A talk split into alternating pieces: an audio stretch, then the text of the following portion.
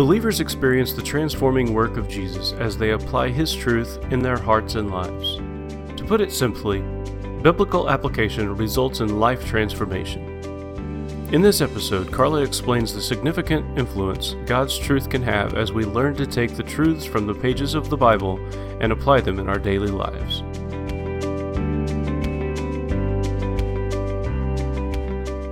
When we consider the significance of something, we're considering its importance, its magnitude. As we talk about the significance of applying God's Word, we're considering the great importance and the potential magnitude that its influence can have in our lives. First Peter one twenty-five tells us that the Word of the Lord endures forever. The Bible can have lasting effect on our lives because God's Word is eternal. As I read Second Peter one twenty through twenty-one, notice the priority the Apostle Peter places on understanding that the Bible is different from any other book. It says, above all, you must understand that no prophecy of Scripture came about by the prophet's own interpretation. For prophecy never had its origin in the will of man, but men spoke from God as they were carried along by the Holy Spirit. The Bible wasn't written as the result of any human effort. It doesn't represent human theories, opinions, or philosophies. The Bible is absolute, eternal, flawless, and infallible. When we apply God's Word by following its instructions, we're saying to the world around us that we believe and trust that God's ways are absolutely best. Hebrews four twelve says, "For the Word of God is living and active, sharper than any double-edged sword. It penetrates even to dividing soul and spirit, joints and marrow. It judges the thoughts and the attitudes of the heart." Only the Bible is powerful enough to convict a person's heart, promoting change. Then, through application, we experience transformation. To apply biblical truth simply means to put the principles of God's Word into practice in our daily lives. As we intentionally follow His Word, our lives will increasingly mirror the life of Christ, and God will be honored in the things we say and do. And the more our lives reflect Jesus, the greater spiritual influence we will have in the lives of others. This is the significance of application. When we fail to use God's Word, our actions oppose Him, and we misrepresent Him to the world around us. God wants each of us to intentionally pursue or aim for a life of obedience to Him. When we oppose God, we sin against Him by missing the mark of obedience. Sometimes we don't realize that we're walking in disobedience until we begin suffering the consequences. Imagine if we can learn to recognize the cause of disobedience, it may help us in avoiding those undesirable consequences. We miss the mark of obedience in one of two ways.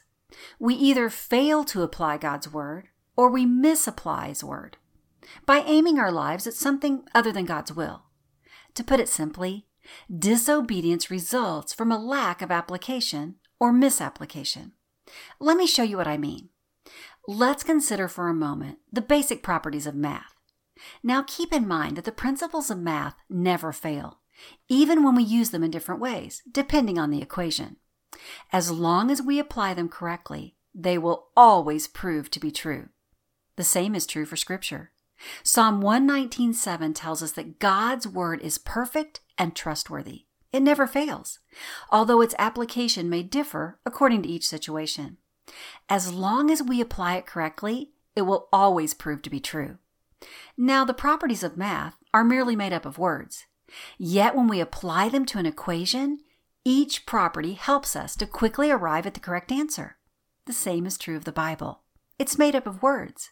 Yet when we apply them to life situations, each verse of Scripture enables us to arrive at the correct answer or conclusion for godly living. These principles make it easy for us to identify how errors occur. When it comes to math equations, errors result when we attempt to apply a specific property incorrectly, or we fail to apply it at all. When it comes to our spiritual lives, if God's principles are misapplied, partially applied, or not applied at all, the result is error. Please don't miss this. In the same way that we can't just plug any numbers into any equation and expect it to be correct, We also cannot plug whatever reasoning we want into life equations and expect them to be godly. Let's use some examples from Scripture to back up this truth. Matthew six thirty-three tells us to seek first God's kingdom and His righteousness, and all these things will be given to you as well. A person applies this verse correctly by pursuing Christ and His righteousness as the number one priority in their lives. And by doing so, they can be confident that God will provide everything they need to achieve spiritual success. However, this verse also tells us what happens when this verse is not applied or misapplied. A person should not expect to receive God's blessings of obedience when they fail to give Jesus first place in their heart and life. The promise only holds true when applied correctly. Let's look at another example. Galatians five sixteen says, "So I say, live by the Spirit, and you will not gratify the desires of the sinful nature." This verse is applied correctly when we choose to follow the leading of the Holy Spirit, and in doing so, we will avoid following the desires of our human nature. But wait, this verse also tells us what happens if we fail to apply this truth or if we misapply it. When a person chooses to pursue their sinful nature, they are not living by the Spirit or pleasing God. Just to motivate you, let's look at another Bible passage that shows what happens when a person does and does not apply God's Word in their lives. James one twenty-two says, "Do not merely listen to the Word and so deceive yourselves. Do what it says." This verse clearly shows that it is God's intent that we act on His Word, and that merely listening without doing can lead to self-induced deception.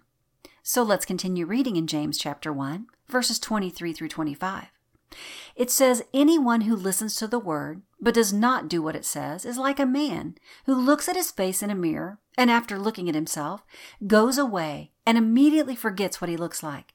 But the man who looks intently into the perfect law that gives freedom and continues to do this, not forgetting what he has heard, but doing it, he will be blessed in what he does."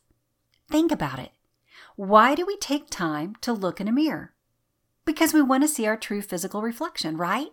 We want to know, is there food on our teeth? Is our hair standing up? So we can make necessary corrections. But if we walk away from the mirror without making corrections, we will quickly forget about them. Do you see how this parallels our spiritual lives? Being exposed to God's Word reveals to us our true spiritual condition. If our aim is to follow God's will, we will apply God's Word to our hearts and lives, producing change.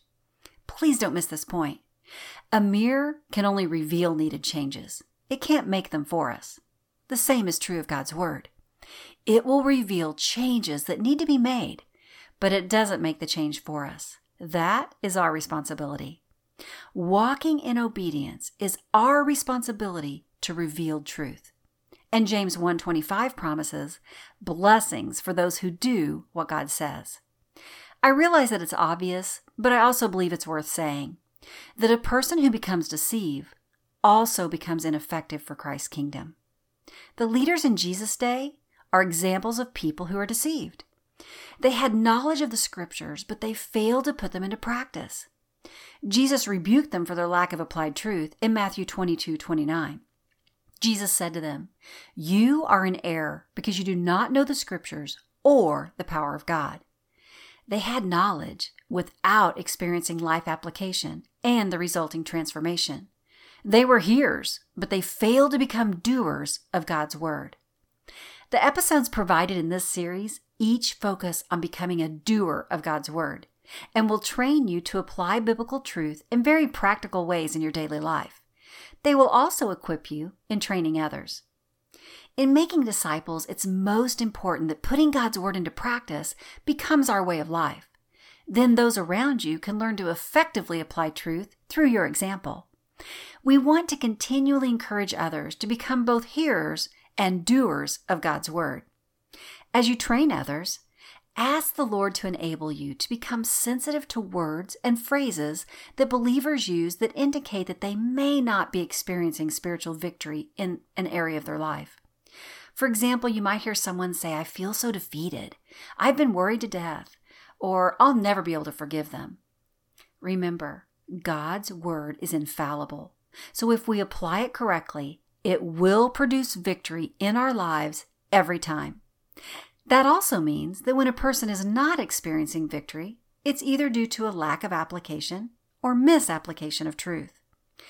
In these instances, I encourage you to slow down and assist each person in evaluating individual situations using biblical truth.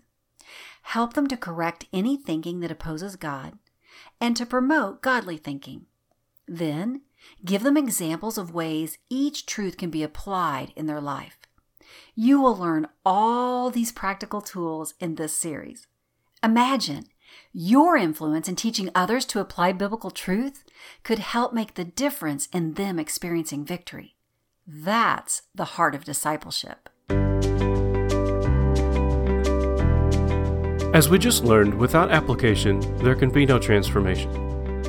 Some people are tempted to believe that living a life of faith is just easier for others. Yet experiencing abundant life in Jesus Christ doesn't depend on a person's circumstances, education, personality type, or life experiences. When we take God at His word and practice applying His principles, the Holy Spirit will work within us, enabling us to experience victory in every area of life. If you would like help in putting God's word into practice in your life, I encourage you to take advantage of the application lesson provided with this episode.